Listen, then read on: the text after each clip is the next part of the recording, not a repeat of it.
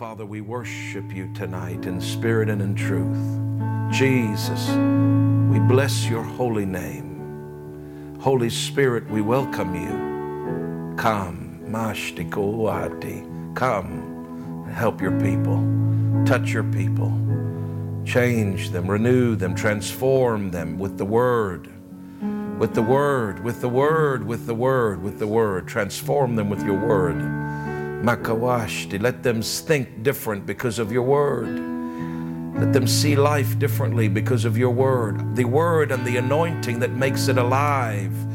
Let them see themselves differently. Let them see their circumstances differently. Oh, because of your word. Your word is what changes us. We thank you for your presence this evening that ministers strength to us, your presence and your glory. Oh, we bless you and we praise you for the refreshing times of refreshing, your word says, will come from the presence of the Lord. Thank you that when we're in your presence, we're refreshed. Your presence comes when we worship you, when we talk about you. So we thank you for refreshing that comes tonight to the people. In the mighty name, the mighty name, the mighty name of Jesus. Shai kawai esta kawi oko asti o hamai. The mighty name of Jesus. Makawi osta kainda wayete. Oh, that's turning around, my sister. Mashta kio atiata. That situation that you've been facing, it's turning. I declare it turns in the mighty name of Jesus for you, mata and for your children. I declare it turns in Jesus' name. It turns in Jesus' name for you and your children, lady. In the mighty name of Jesus, at which nothing can withstand. Oh, I thank you, Father.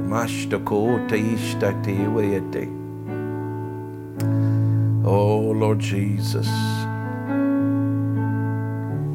We're on the other side of the mountain, Father. We're on the other side of this thing. We're cresting downwards. Father, I thank you. The finish line is ahead. We thank you, Father, for grace, eh, even as we're on the other side of it. Lord, as we wrap it up, in Jesus' name, as the natural catches up with the spiritual, I thank you for grace on every person, sustaining power on every person. And like you said to me, encourage the people, tell the people when things return to normal, not to let the unity, not to let the unity die. There's an increased sense of unity, an increased sense of generosity. Like the early church had in Acts 4, like I preached on Wednesday night, there was an increased sense of generosity and of one accord, unity. And they prayed for miracles and boldness, and God answered them. And Lord, I thank you, Father. Our church is poised. There's an increased sense of unity, there's an increased sense of generosity, even during this unusual time. Lord, those disciples were also in an unusual time because they said, Lord, hear their threatenings. They were under persecution. Father, we're in a, in a not a persecution like they were. The government's not trying to stop us from preaching the gospel.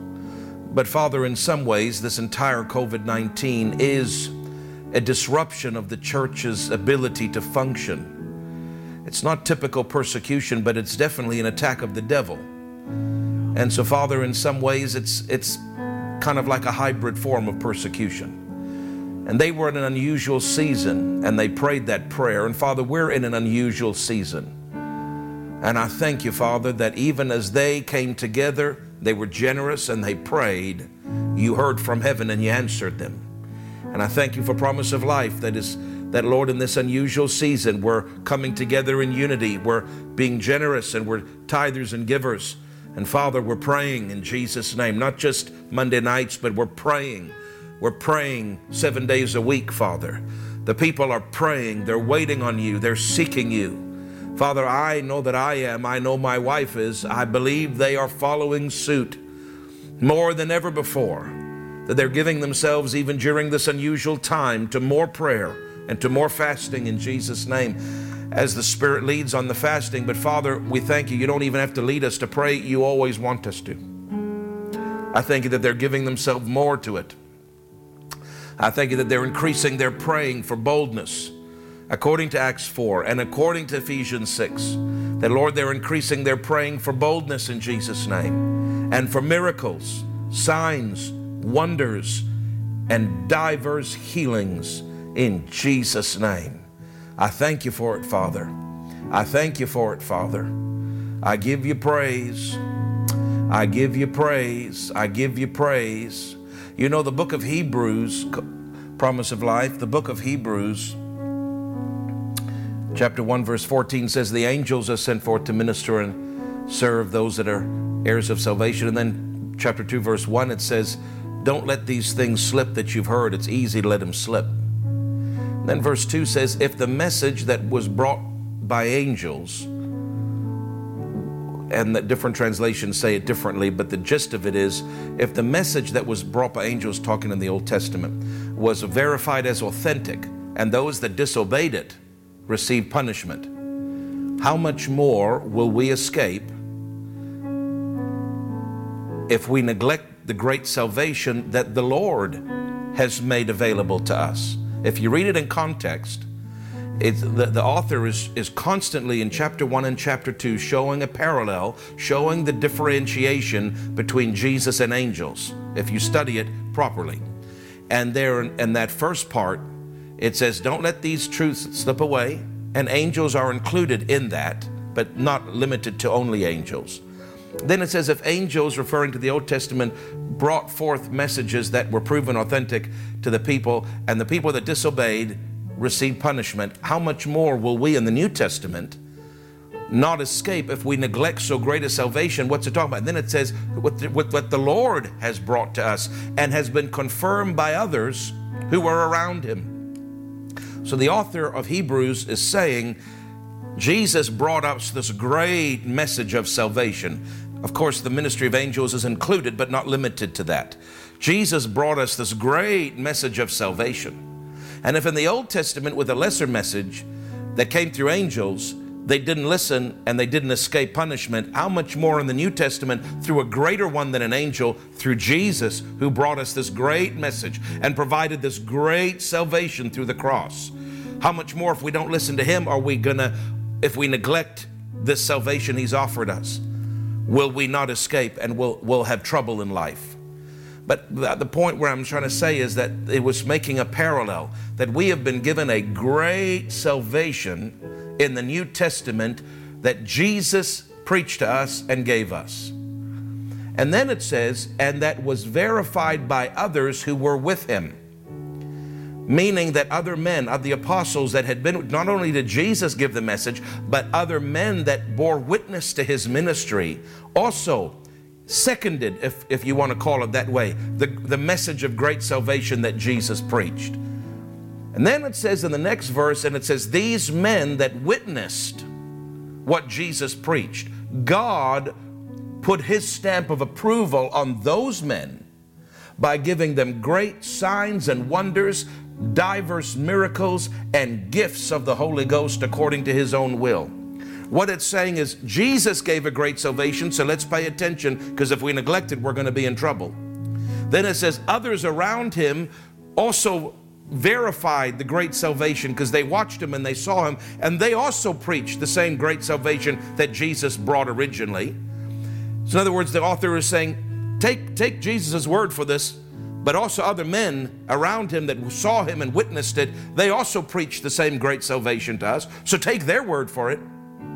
And then the author says something interesting and says, And these men, they're not just men. God Himself, the Father, put a stamp of approval on these men that bore witness to what Jesus did and that also preached the great salvation that Jesus preached. God was basically putting his he was putting a stamp of approval on these men so that people in the future would look back and say, "We can trust what these men are saying about Jesus." Why? Because God has approved of them by what? By giving supernatural God's power flowing through them with supernatural signs, wonders, and miracles, diverse miracles, and gifts of the Holy Ghost according to his own will. So, what is the Bible really saying here? It's saying that the way that God validated the preaching of those men that were bearing witness to what Jesus preached, the apostles, the way God validated their ministry was by causing his power to flow through them in tremendous signs, wonders, diverse miracles, and gifts of the Holy Ghost. So, this is what the Bible is trying to say, if you want to boil it down to a succinct thought. God validates men and ministries by putting his power in them with signs, wonders, diverse miracles, and gifts according to gifts of the Spirit according to his own will. The one way that God validates and approves of ministries in the earth is that he puts his power on that ministry. Now we see this. We can interpret scripture with scripture because in Mark 16 it says, And they went forth preaching everywhere, the Lord confirming. What does that word confirming in the Greek mean? Validating, putting a stamp of approval on what they said, confirming the word with signs and wonders following. We see in Hebrews chapter 2, God validated those preachers who were, who were, who were echoing the great message of salvation that Jesus first preached. He validated them with signs, wonders, diverse miracles, and gifts of the Holy Ghost according to his own will. In Mark 16, he validated the apostles. He confirmed what they preached with signs, wonders, and miracles. I'm telling you, this is Bible, this is scriptural. And this is what this is what they asked in Acts chapter 4. Lord, look look at the unusual scenario we're in. Look at the threatenings, the persecution we're under. Not granted to thy servants with all boldness we may preach your word by stretching forth thine hand to heal, that signs and wonders may be done by the name of thy holy child Jesus. How are you going to give us this boldness? By giving us your power. When you give us your power, you validate us. When you give us your power, you esteem us. When you give us your power, you put your stamp of approval on us. And when we know that your stamp of approval is on us because your power is flowing through us, we're going to be even bolder than we were before. Grant us boldness by giving us power. Do you see that? Grant us boldness by giving us your power. So you see, when God gave power, He was validating them and, and putting His stamp of approval on them, and that produced a great boldness to preach. And that's what the Lord said to me. He said, There's your, your, your church is poised. I said this on Wednesday, but I'm saying it again. The word of the Lord came to me earlier in the week, and the Lord said to me, Your church is poised. He used the word poised. Your church is poised for some things. And he said, as you see here in Acts 4, there was generosity, and your church has that. There was unity, and your church has that. And there was prayer, and your church has that. Now, there's many other factors. It's not just those three, but those were just the three that he put the highlight, the spotlight. He highlighted those three to me, although they're not the only three that we need. There's many others but th- those were three that he highlighted. And he said, "Now you see, there's a there's a their church has a uh, there's there's a sense of generosity, there's a sense of unity, and there's a sense of prayer that's going on, because that's what's listed there." Just those three, and that's what he put a highlight on. He said, But you're lacking one thing. You are not praying for boldness, and you're not praying for miracles the way you should. And I said, Well, Lord, I'm people tell me that I'm very bold. I don't know. I've got an impartation from doctor, and I shared all that on Wednesday night with you. So if you didn't watch Wednesday, watch it. I said, I don't know if I need any more. And he corrected me, and he corrected me sternly, and he said, You don't, he said, You're not nearly bold enough. There's you don't nearly have what I have for you in the boldness area. There's more in that boldness area for you. So I said, Well, Lord, I repent for getting uh, getting uh, what's the word? Getting just satisfied with what I had. I said, Lord, I believe there's more. If you're telling me there's more, there's more. And so he said, You start to pray. Tell the people to start to pray for more boldness. Tell the people to start to pray for more miracles. Then, as I stood up here tonight, not it wasn't in my mind, wasn't in my thoughts. It's not the direction I'm planning on going tonight. But that verse rose up in my heart from the book of Hebrews, chapter 2. I believe it's verse 5, but I'll read it to you just so that we can get the, the, the scripture straight. For if the word, verse 2, was spoken by angels, was steadfast, and every transgression and disobedience received a just, a just recompense of reward, talking about the Old Testament, how shall we escape, meaning in the New, if we neglect so great a salvation, which at the first began to be spoken by the Lord? This great salvation was preached by the Lord, and was confirmed unto us by them that heard him. So the people that heard the Lord, the apostles, were also preaching, and they confirmed what the Lord said. Now, these apostles, that they're the subject matter, verse 4, God also bearing them, those apostles, witness God put a stamp of approval. He, he validated them. He, that's what bearing of witness means. He validated them both with signs and wonders and diverse miracles and gifts of the Holy Ghost according to his own will. Verse 4. And that verse rise up in my spirit. I, I, hadn't on Wednesday night thought about that verse or connected it to what God was saying, but that verse rose up in my spirit because the Holy Ghost is giving me yet another scripture. He's saying, Son, I validated those men that listened to Jesus and also preached the salvation that He brought. I validated their ministry. I bore witness of the authenticity of their ministry by giving them power, signs, wonders, diverse miracles, and gifts of the Holy Ghost.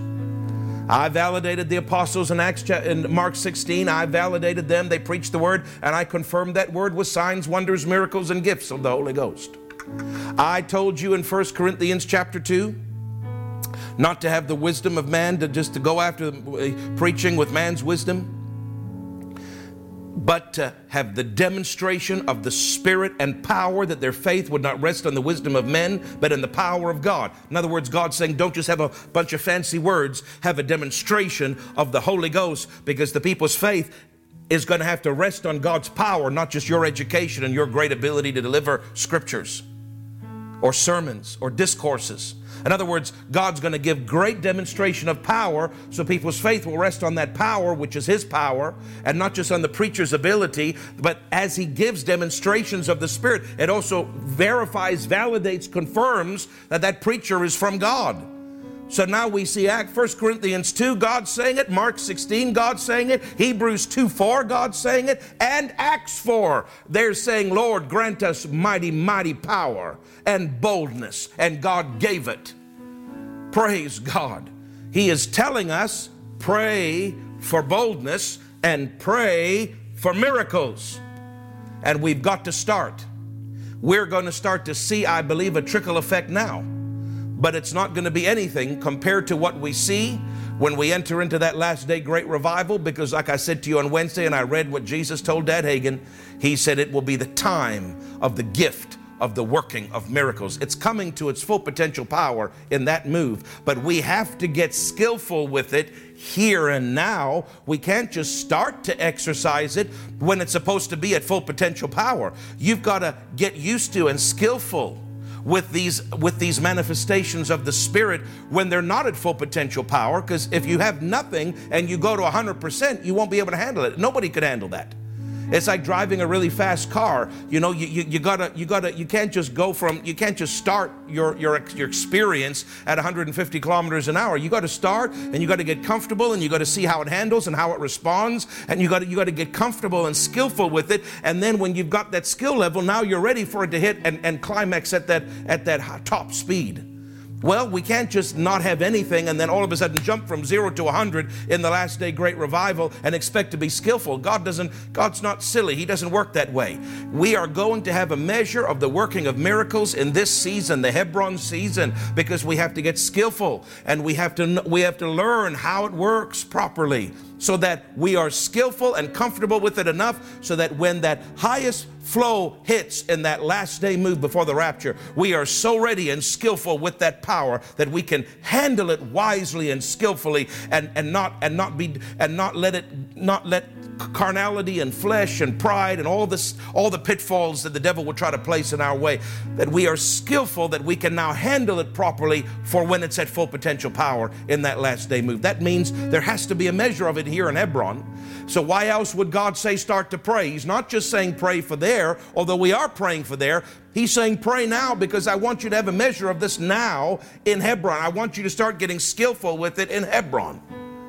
Praise God. Now, listen to me, congregation. After Wednesday night, I was driving home and praying, and the Holy Ghost said something else to me, which I never obviously said on Wednesday night because he, he hadn't said it to me yet. But he said it to me on the way home. He said, You're talking about these miracles and you're talking about this in terms of the church service and you, you flowing in it in the church service. He said, And while that's right and good and true, he said, Don't abandon or don't forget that the congregation are also supposed to flow in it outside the walls walls of this church.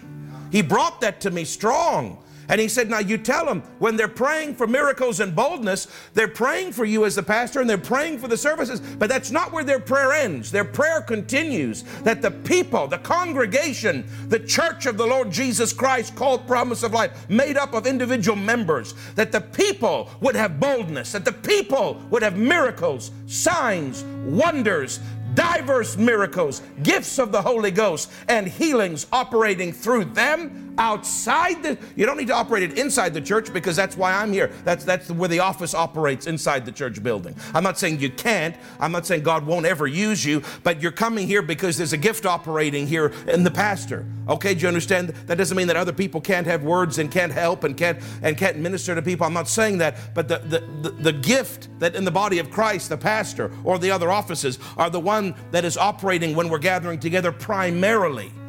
Okay? But when you're out there and you're in the grocery store or you're got your client or you're doing this or your neighbor, the gifts of the Spirit, this power and this boldness is supposed to operate on you out there. If you don't have it out there and we only have it here in the church service, we will it will be a lopsided balance. Yes, there will be wonderful things happening here in the church, but the scale is too light on this side. God wants it like this. He doesn't want it like this. If we have lots in the church but none outside the church, it's not balanced. God's balanced. He's always balanced. He wants it in the church. He wants it through the ministry gifts, the fivefold offices, but He also wants it through the individual members. He wants it through the laymen, and He wants it outside the walls of the church. And He said to me, I'm telling you, He said it to me so clearly on the way home, because I've got 45 minute drive to, to get home through the jungle, through the woods with the coyotes. Praise God. But as I'm on that long drive, I got lots of time to pray. And as I'm praying, I heard the Holy Ghost say, You're talking, you're preaching, and you're talking about this boldness and miracles for the church services and for you. And that's right and good. He said, But you're not talking about that they also need to pray for themselves and for their brothers and sisters because that boldness and that those miracles is not just for the pastor and the other offices in the local church, it's for them outside the church, and it will become a balanced flow where there's much happening out there and there's much happening in here. I said, I'll tell him, Father. I'll tell him. So I'm telling you because I told him I'd tell you and he wanted me to tell you that. You say, well, how come he doesn't just tell me that? That's why he gave you a pastor. He will bear witness in your spirit. Many of you know my sermons before I preach it. It's astonishing to me. Some of you that are prayers, you you uh, you you sometimes tell me you don't send you know, I don't read the email, but you'll send me an email or send me a text, and you'll and, and, not all the time, but I'm just saying some of the more spiritual ones, and they'll say, I just uh, have a sense, Pastor, that that God's been dealing with me about this and and whatever, and you're not trying to dictate or influence because I don't even read them until after the fact, and that doesn't happen, of course, every week, but on a number of occasions, people people God has told them in the prayer room, in that vision room before service, others when they're praying in the middle of the night, He's going to preach on this. He's going to preach on that. Pray that he preaches on this. Pray that he preaches on that. And I preach exactly what they prayed. So what I'm saying is you can you can hear from God direct. You you can know things by the Spirit. And not just know what I'm going to minister, but you can get out there on the highways and byways and also have those words of knowledge and know things by the Spirit. And know this person and, and know that you're supposed to be bold and go and pray for that person and go and minister healing or deliverance, freedom to them. You can know that. You can live like that adventure. And He doesn't just want it for me, He doesn't just want it for the corporate services, He wants it for everybody. Hallelujah. And if you're spiritual, you'll be picking this up. If you're not, don't feel bad. Just pray more in the Holy Ghost because the Holy Ghost will tell you and bear witness with you. Sometimes before I say it, most times after I've said it, you'll just have a sense of knowing, my God, that's right.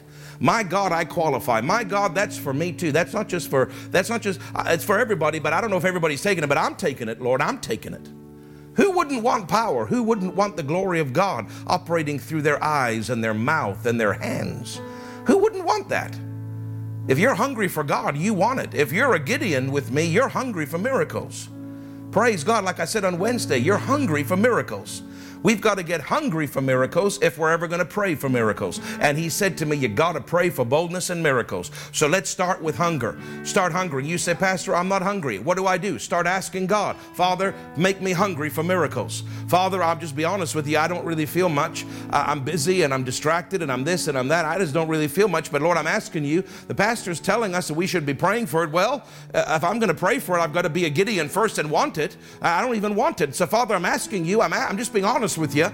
I'm not being religious. I'm just being honest with you in the privacy of my own prayer time. Father, give me a desire. Give me a hunger. Give me a hunger for miracles. Give me a hunger to see your power and your glory manifested and demonstrated on the earth. Give me a hunger for it. And then pray in the Holy Ghost. You do that for a while, you'll start to see a divine hunger, like a little spark, like a little flame will start bu- bubbling up on the inside of your spirit, man. And there'll be a hunger. You'll start to desire and want to see the power of God. Now that you've got the hunger, don't stop there. Start to pray.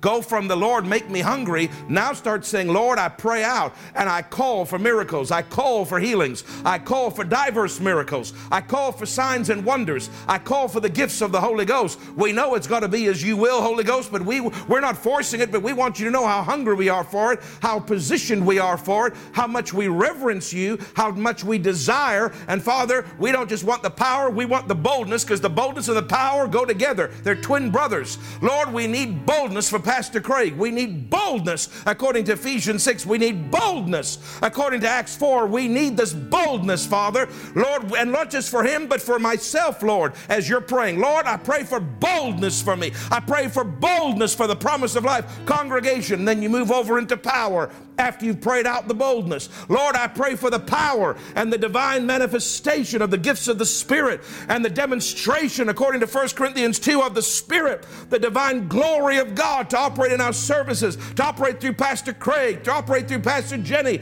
to operate through anybody that's in that pulpit, to operate through the offices and the gifts. And Lord, not just them, but Lord, we're asking for power. We're asking for glory, signs, wonders, and miracles, healings, and gifts of the Holy Ghost according to your your own will to operate through me, to operate through my brothers and sisters in this church, to operate through all of us, Father, even when we're outside the four walls and doing our lives. We're asking for boldness and we're asking for power. We're asking for boldness and we're asking for power in Jesus' name. I take it by faith. I believe I've received. I believe I've received. I take it now. I lay hold of that power. I lay hold of those gifts, Father. I lay hold in Jesus' Jesus' name of that boldness, of that boldness. I lay hold and I claim it in Jesus' name. Now, remember, the gifts are operating as the Spirit wills, but He'll will more often if we hunger and if we pray. pray. Praise God. The kingdom of God is still suffering violence. You're still laying hold and taking it, even if it's as the Spirit wills. You're still saying, Lord, I'm so hungry. I'm claiming it. I'm taking it. I know you've got to manifest. I know you've got to choose to do it. But let know that on my side, I'm ready. I'm hungry. I'm doing all all I can to make sure that you know that we're willing vessels and we're ready for you. And the more you do it, the more the Holy, you still can't force it, but the more the Holy Ghost will start to operate and minister through you. Do you understand the heart with which I'm saying that? Typically, when we say we lay hold and we claim, we're claiming covenant promises that, have been, that, that are ours in Christ. Do you understand? That you don't need the Holy Ghost to will, you just take it by faith. It's a little bit of a hybrid, what I'm saying, because you do need the Holy Ghost to will when gifts of the Spirit are involved in miracles, because you can't create that on your own. He has to choose to use you at that time. So you can't, it's not the same where you just claim it by faith like a covenant promise. It's not. But what I'm saying is, is in, in, a hybrid version, even though you can't technically claim it, God looks at your heart. He's not legalistic. And if you're so hungry and you're saying, Father, as far as I can, because I know ultimately it's up to you, but as far as I can and be and be scripturally correct, Lord, I hunger for it. I ask you for it. Lord, I even lay hold of it now. I call for it. I claim it. I lay hold of it and I call for these miracles. Let them come to pass as you will. You see the heart of what I'm saying. It's not quite the same as receiving healing or finances. That's a that's more of a black and white category. This is a little bit of a hybrid, but you can get so hungry that you can reach out your arm of faith and say, "Father, please, we're asking you for we're asking you for boldness. We're asking you for signs, wonders and miracles. We're asking you. We're asking you. Our city is taken over by the Midianites." And we need warriors and heroes. I want to be it, Father. Pastor Craig wants to be it, Father. I want to be one of the mighty men. Lord, we need Gideons. And Gideon was hungry for miracles. Gideon was honoring and submissive and knew the words of the fathers. He knew, he stayed close with the spiritual fathers because he quoted them. He was humble. He didn't think he was the big cheese. He said, I'm nothing. How can you use me? And he was holy. Anything that seemed out of place, uh, altars to Baal, his father's disobedience, he cast that down and broke it. He wanted to be right with God. He wanted to stay humble before God. He wanted to be a man of honor and he wanted to be a man that was hungry for the power of God. And Jesus looked at him and he said, You're a hero. I'm going to use somebody like you to save your people. And I believe God's not just looking for one person. I believe this. I believe all of us are like Gideon. God's looking for an army of Gideons, not just one man, not just one pastor. He's looking for a whole church of Gideons. He's looking at you and saying, I can use somebody like you because you've got a pure heart. You're not easily offended. Some people, they leave the church over the stupidest things and they've cast their birthright away for a bowl of lentils. And they're going to stand before Jesus and give an account for that. You better listen to me right now. You know who I'm talking to. You better listen to me. That devil's been lying to you. That devil's been lying to you. And it's not even about me that you're offended with, but it's another situation in this church that you don't that you don't like, that you can't seem to handle. And it's not even about me. And usually it is somebody offended with me, but in this case it's not. You better listen to me, lady. You better listen to me. You're going to give away your birthright for a bowl of lentils, and you're going to give an answer to God when you get to heaven for it. Come out of your stupor in Jesus' name and put your feet on solid ground and stay the course with me. Stay the course with me. Don't cast away what's precious because you're a little bit overwhelmed. I say that by the Holy Ghost because I wasn't planning on saying that, but I heard, I felt the Holy Ghost like a lion rise up within me. And that lady knows who I'm talking to. And she's not even upset with me. She's upset with a situation that happened in the church that had got nothing to do with me. But the devil's been working on her mind to cast away her confidence, to leave this church and uproot herself from the Word of God. And I know it's the devil. I know it because I was praying for you, lady. I was praying for you in the Holy Ghost. And I heard the Holy Ghost say, There's a devil operating and whispering in her ear. Take authority over that devil. And I did. But you still have to make a choice. I can't make it for you. Don't cast away what's precious because you're a little bit unsettled in life. Most people, they get upset with me, Taylor, and they leave the church. Every now and then, it's not even about me, it's about something else. But the devil's working on them, working on them day and night, day and night, day and night, bombarding them, their mind, their thoughts. Answer him! I can only tell you so much. You've got to do it. I can't do it for you all the time. When the thought comes, open your mouth. You open your mouth enough to talk about everything else. Open your mouth and answer him with your ears. Let your ears hear you. Devil, I say to you, shut up in Jesus' name. Go from me in Jesus' name. You oppressing thoughts, go from me and say it, my sister. I can't do it all for you all the time. God will let me take a care of certain things in the realm of the Spirit because of a mercy. But He won't let me keep doing it. If you've been taught right, which you have, He expects you to open your mouth and use your authority. He'll let me do it a couple times, but after that, He won't let me do it anymore. He expects you to do what you know to do. Hallelujah. That's the, I'm not yelling, I'm not mad at the person. It's the intensity and the fire of the Holy Ghost.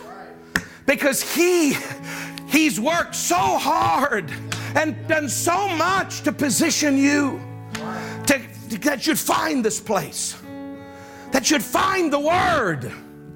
He's worked so hard, He's invested so much in you. And I've invested in you. And He's invested through me in you. Don't cast away what's precious because you're a little disrupted in your emotions. My God, I don't understand people, Reverend Taylor. I don't understand it. It's a lady that I talked to about a year ago. She lived about an hour and 20 minute drive from Pastor Nancy. I said to her, My God, woman, get in your car and drive there. Her answer was, Well, it's a nice church, but it's not worth an hour and 20 minute drive. I looked and I, I because I went there in person to pray for her because she had there was an emergency going on in her family. And I went to pray for her. And the Holy Ghost came on me and said, Now you tell this woman that there's answers being preached. And an hour and 20 minutes is nothing. Nothing, it's nothing in order to have life. She didn't listen. And I watched. Her life went like this. And still down there in the dregs, living like the rats feeding off the crumbs of other people. There was life available to her. She didn't want to drive. She didn't want to pay the gas money. The gas money would, be the, would have been the best investment she had ever made. Praise God. There's life. Not because I'm great, but because the Word of God is great. The anointing of God is great. And the vision of God on this church and on this office is great and there's life here. It's worth whatever you pay in gas, it's worth whatever you pay in time. It's worth it to have the life of God. Don't throw that away for a 20 minute, hour, and 20 minute whatever drive. Don't throw that away because somebody offends you. Don't throw that away because you're, you're, you're, you're, you're harassed in your mind. Don't throw that away because you don't like something administratively the way it was done. Don't throw it away because I don't say everything right 100% of the time. You try to come up and be the preacher, and we'll see how well you do. Hearing things is so easy. it's easy under the anointing, but it still takes a measure of skill. And I've been doing it for 29 years and I'm still got a long way to go. Don't throw things away because of a little thing here or there. I must, the Holy Ghost must get so frustrated, Reverend Taylor. He does so much to position them to get here. He puts so much in them while they're here. And then over some ridiculous little thing, they're willing to cast it all away like it's nothing. You know, the Bible calls that, if you study the book of Hebrews, it talks about Esau casting away what was precious. And you know the word the Bible says in Hebrews? It calls him vile. When you can't recognize something precious and you cast it away like it's garbage and it, it's precious, it's so precious. Revelation under the anointing in a church is so precious. And for you to cast it away, the Bible says it's vile behavior. People think vile, like having sex with, with everything that walks, or, or beast sex with animals, or this kind of perversion, or that kind of awful, you know, attitudes, and, and all that is vile. But the Bible says to cast away precious things, like Esau did, not recognizing what's holy. That's what the, Bi- the Bible says that's vile too. It says vile, V I L E. You better be careful. You better be careful. I don't know. Obviously, I guess I'm not preaching tonight. I guess I already have preached, but it wasn't exactly what I planned. But I'm telling you, whoever that's for, and maybe there's more than one that I don't even know about. Maybe some of other ones are having thoughts. You better listen. I'm not a cult. We're not a cult. You want to leave, you leave. But if God told you to come, and then a thought come, tries to come and tell you leave, you better know. You better know enough to know what's the Holy Ghost and what's not the Holy Ghost. And if the Holy Ghost is telling you, if a, if a voice is telling you to leave a place like a church, or to leave a spouse, for example, or to leave even a job on a lesser degree, for example, that you know God gave you, you better make sure, because you're going to give an account, you better make 150% sure, not 99.9, 150 you better wait on God, pray in the Holy Ghost for hours. You better fast and pray. You better put your flesh under, and I mean seek God. I said seek God about it. Because whatever decision you make, you're going to live with for the rest of your life, and you're going to give an account for when you stand before the Master. So don't take it lightly when God gives you something and puts you somewhere and places you somewhere, that becomes covenant.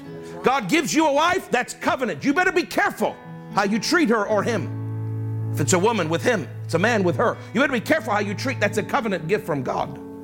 You better be careful how you do, because to just leave that, there's, there are reasons for divorce. The Bible teaches there are.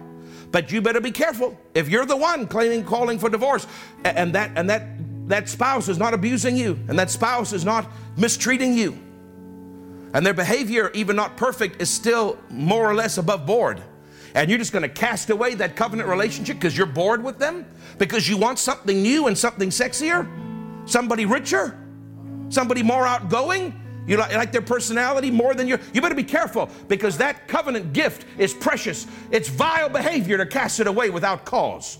When God places you in a job, you better make sure if God's telling you to leave that it's God. Because if you do it on the uh, because of greed or false motives, that's a that becomes something God gave you in covenant. And yes, God can tell you to change it. Now there's a, a it's evolving, it's growing. There's something better, but you better make sure it's God. I've seen too many people that they thought it was God and they got out and then they had a whole cycle of pain because they left what God gave them because they thought something was better. I've done it myself. You better make sure it was God. And how much more when we're talking about a local church where the Word of God is given to you as revelation knowledge under the anointing from an office. And you know God planted you in that church. You better make darn sure if you're thinking that God's telling you to leave when God planted you here, He usually doesn't. And if you have convinced yourself he has, you better make sure because you can go if you want. We're not stopping you, but you're going to give an account. You're going to give an account. And, and brother Happy Caldwell, in 35 years, do you remember he came here a number of years ago and we were in the back room with him, Taylor, and with a few other ministers? You remember that? And I asked him in front of all the ministers, I said, How many people, Brother Happy, Pastor Happy? How many people in all your years, was it 35, 30, 35 years of pastoring? How many year, how many people in all those years did he came and told you that they were, God told me to leave the church and it actually was God? He said one couple. Remember that? One couple in 35 years. Yeah. I, I thought he'd say 100, 200. Because he is a church of thousands, yes. three, 4,000 people. He is a big church, 10 times our size. Easy. I thought he'd say in the hundreds. Yeah. He said one. one. I, my jaw dropped. I said, What? One? He said, Oh, there's been hundreds that have come and told me. God told me to leave. Yeah. And he said, I tell every one of them, if you want to leave, leave. But when God brings you to a place and gives you a covenant relationship with a pastor, he normally doesn't take you out. Even if there is a better job in another city, he normally doesn't. It's covenant. And he said, every single time they didn't listen and they left. And he said there was not one scenario of hundreds of people over the 35 years that left. He said not one time did good fruit come out of them leaving because they missed it. Yeah. He said only one time a couple came and they said, We feel God's telling us to go. And, and, and, the, and the Holy Ghost said, Tell them not, not yet. So he said, Brother, sister, I just feel in my heart, do whatever you want, but I don't, I just feel in my heart, not yet. Maybe God will, but not yet. A little while later, God spoke to him and said, Go tell that couple, because their faithfulness and their submission, I now release them to go. And he said, You are in the perfect will of God to leave. And he released them. They went, do you remember? And their life, their whole, their finances skyrocketed, their life skyrocketed, everything went up. Because when you're in the will of God, it gets brighter. And when you're outside of the will of God, it gets darker. And a lot of people think they're in the will of God because they think they're hearing God, but they're hearing their flesh, they're hearing their offense, they're hearing their emotions, they're hearing their ambition and they're not hearing the Holy Ghost. So you best be real careful. If you know God planted you here and then you decide that God's now telling you to leave, you better make sure it's God because I'm telling you, most times it's not. You say you're using that to manipulate me. Listen, you want to go? Go. My confidence is in God, not you. You go, He'll bring me seven more just like you. Because the Bible says that when I when, when when there's a loss, he as a covenant, he will redeem that loss, he will supply that need seven times over. So I'm not saying it from a perspective of trying to manipulate you to stay. In fact, if you leave and you're not supposed to leave, I have a right to claim that God will replace you and more. It's not about the financial bottom line of the church or how many people are sitting in the pew. It's about your spiritual growth. Because if you get out of where God planted you, you are going to, the days aren't going to get brighter, they're going to get darker. And I don't mean you're going to go to hell. I just mean the life and the flow of the anointing that you've been enjoying and the growth rate, that you, the momentum in the spirit, because you're occupying a place, because God has planted you in this church and you occupy a place in the spirit by being a member of this church.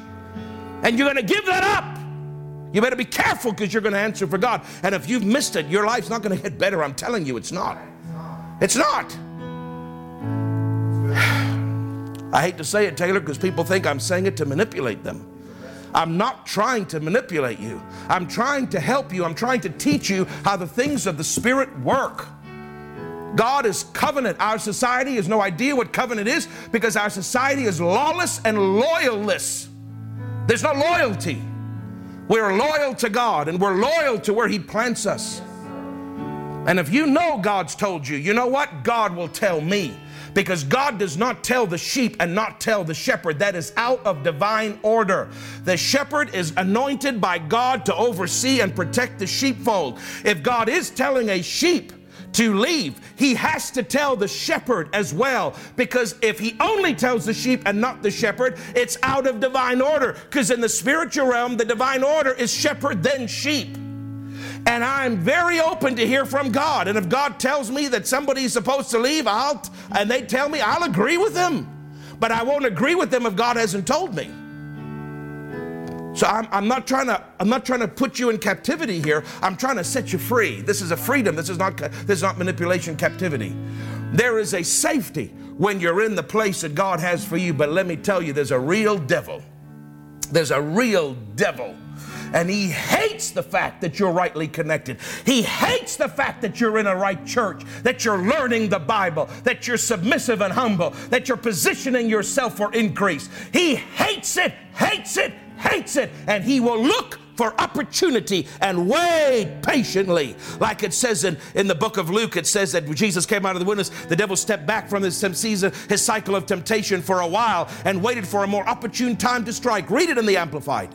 He is crafty, he is sly, he is strategic. He will wait and watch and wait and watch with great patience. He'll watch and watch and he'll try to engineer situations just to work perfectly, just to work perfectly. And then when he knows that you're giving your attention to that situation or to that offense and that thing, that little crack has formed, then he'll come in like a flood. He'll come in like a flood and bombard your thoughts because he's trying to overwhelm you. He will work long and hard and overtime to get you separated from where God's called you. Because He knows the highest supply you'll receive spiritually, naturally, and every uh, financially and every other way. The highest supply, the highest flow that you'll attain to is if you're rightly connected to who God asked you to submit to. So if he can break that supply, can break that connection, that, that, that, that association that God ordained, if he can break it, there'll still be a measure of a supply because you're a born again believer and you've got faith. But you'll never hit the same flow because that divine connection to that office gives you the highest flow. And he doesn't want that, so he'll wait long, long time. Wait for the perfect opportunity when you're weak, and you'll come in hard. He'll come in hard and fast and overwhelm you. So you better learn to be skillful to answer him. Listen, answering Him isn't just when you feel strong. Answering Him is when you feel weak. Answering Him is when you feel afraid. Answering Him is when you feel fear. Answering Him is when you feel offended. Answering Him is when it feels like the world is crumbling around you. That's when you open your mouth and you answer. You don't just answer when things are peachy, you answer when things are dark. Why? Because the devil is present when it's dark and he will obey your voice if you'll say to him, Stop, cease in Jesus' name. Hallelujah. Hallelujah. That man, that preacher that got a little tiny book from Copeland in Uganda, didn't know nothing but what the little tiny book said about authority. He went to the boat and went across the lake into this little island where the greatest witch in that area lived. God told him, Go I want to convert the witches. And he was going, and the head witch come out and started to curse him from the shore, and he went instantly blind and instantly deaf and had a heart attack while he's in the boat. And as he's dying, I mean, they were those devil, those witches have power, man. You better know how you better know who you are in Christ, or they will kill you. And as he's literally dying in the boat, blind, deaf, and having a heart attack, he heard the voice of the Spirit in his spirit. And the Lord said two words to him, Taylor. I'm telling you, it's powerful. The Lord said two words to him in his heart. These are the words, and it'll save your life. Pay attention. Pay attention. He's blind, deaf, and having a heart attack. And he heard two words, and this is what God said to him Answer her. Oh my God. David answered Goliath. Jesus answered the fig tree. Jesus answered Satan in the wilderness. And he began blind, deaf, and having a heart attack. He got the words out I answer you in Jesus' name. I bind your power. And immediately the power of God went into action. You see, God won't deal with the devil for you, He's given you authority. You're going to deal with the devil. And immediately his eyes started to recover, his ears started to recover, this, the symptoms of the heart attack started to subside. And he brings the boat to the shore. They go and they have a glorious meeting, and a whole bunch of witches got born again and filled with the Holy Ghost. I got a word for you when it's dark and hard. Answer it. He will obey you. He's afraid of you. Glory to God, He's afraid of you. And let me give you another little tidbit to help you, wrapped up in a nice little, perfect little present for you. You know how I don't get offended with Pastor Nancy? Part of it is answering it when it comes, but can I give you a hint? Can I give you a gift tonight? Can I give you a treat? Some little nugget that if you do this, it knocks the legs out from the devil, and half the time the thought doesn't even get a chance to come to you. You know what to do when it comes, answer it. But if you'll do this little thing that I'm about to tell you, you cut the legs out from him, and most of the time the thought never even makes it to you. You know what it is? Make a covenant between you and God Almighty. That no matter what that person does that God has placed in your life, whether intentional or unintentional. Make a holy covenant between you and God that you will never, ever, ever, for any reason, at any time, ever be offended with the one that God has placed in your life. Make a holy covenant between you and God, and that power of that covenant alone will not allow a lot of those things to even come into your into your radius. And if it does, you know what to do. You answer it and it will shut up. I've made a holy covenant with God. With my own blood, I've made it. I've made it with my own blood. I can't make it in any deeper way. I've said to God, Father, I make a holy covenant with you. I will never break this on my own word and on my own blood and on my own life. I make a covenant with you that the one that you have put in my life, as long as they honor you and follow your word and don't get into error, I will follow them to the day I die. I am in covenant with them, and I make a covenant with you that no matter what they do or say, intentional or unintentional, I will never be offended with them as long as I live, and that is my holy covenant between you. Now give me your strength to exercise, execute, and live out that covenant. That doesn't mean that things don't happen that could offend me, but I've made a covenant that I won't be offended with Pastor Nancy. I've made a holy covenant with God. I won't be offended with her. It don't matter what she does or doesn't do, whether she means it or doesn't mean it. I've settled it. I won't let her, I won't be offended with her and cause that to separate me. I won't let other things, even if it's not directly her, anything in the peripheral, I won't let that come and separate me. I won't let offers by other people that might be seem grander and better. I won't let that separate me. Because I've made a covenant to stay with her. That's why I'm blessed. I'm telling you, it's why I'm blessed. So you could make a covenant not to be offended with me and Jenny. But the devil's smart. He knows that covenant He'll still try to come once in a while, answer him. Then he's even smarter. Then he won't have something I do that offends you, but he'll have something somebody else does that offends you. He'll have something some other person says or does or whatever, this ministry, something offend you.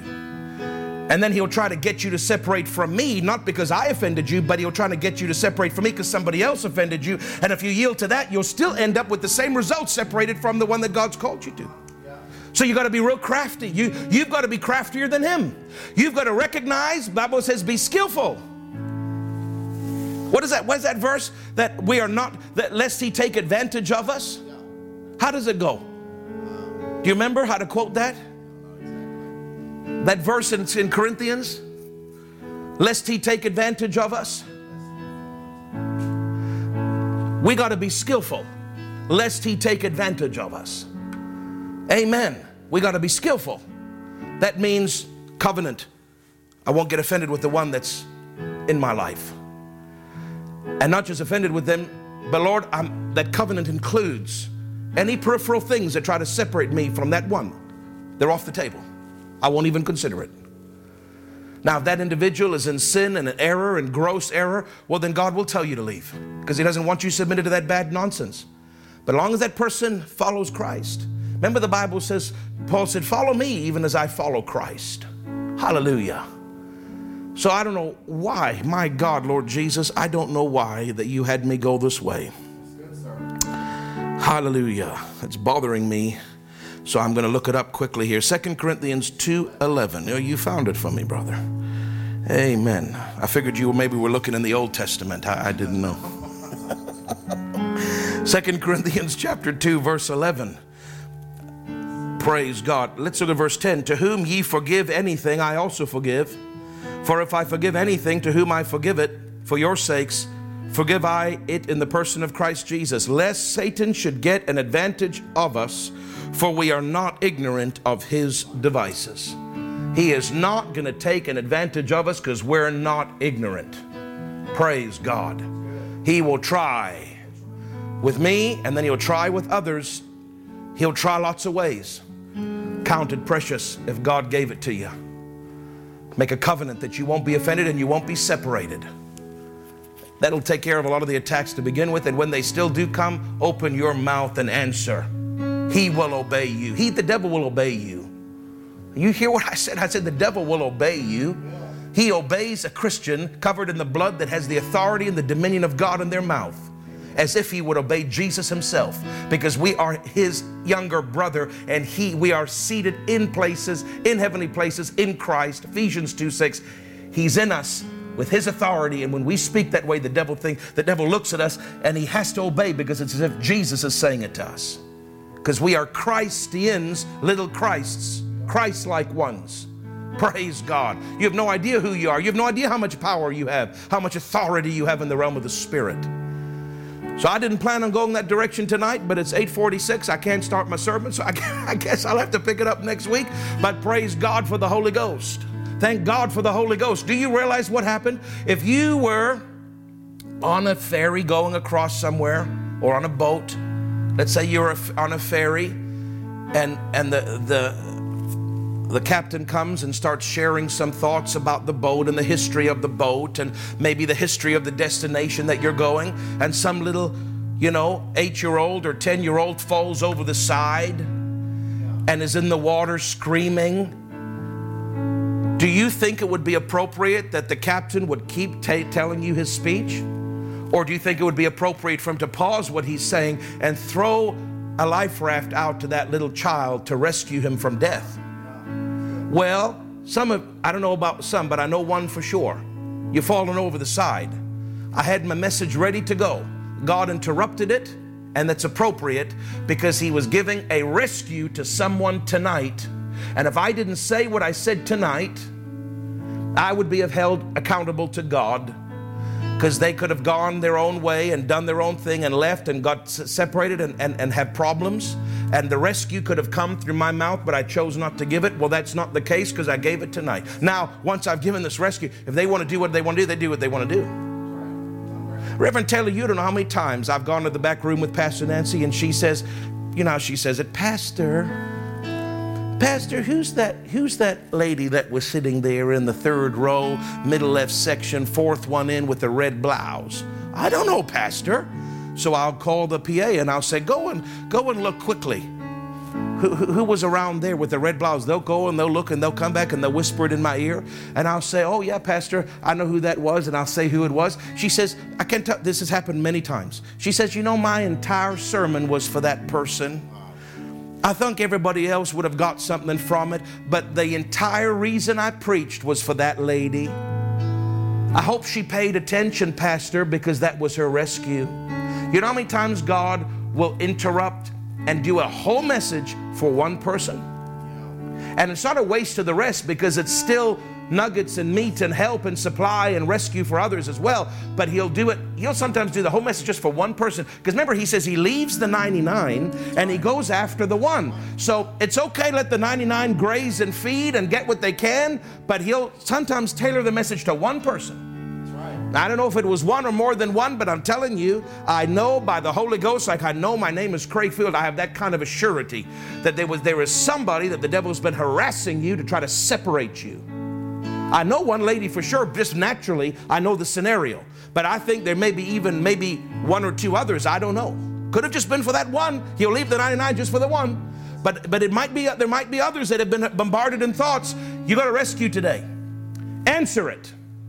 And make a holy covenant that you won't be offended with me and get separated, and you won't let any peripheral item either separate you. As long as I follow Christ, you follow me. That's if and only if you know God planted you here because it's a covenant thing if He planted you here. And don't give it away for a bowl of lentils.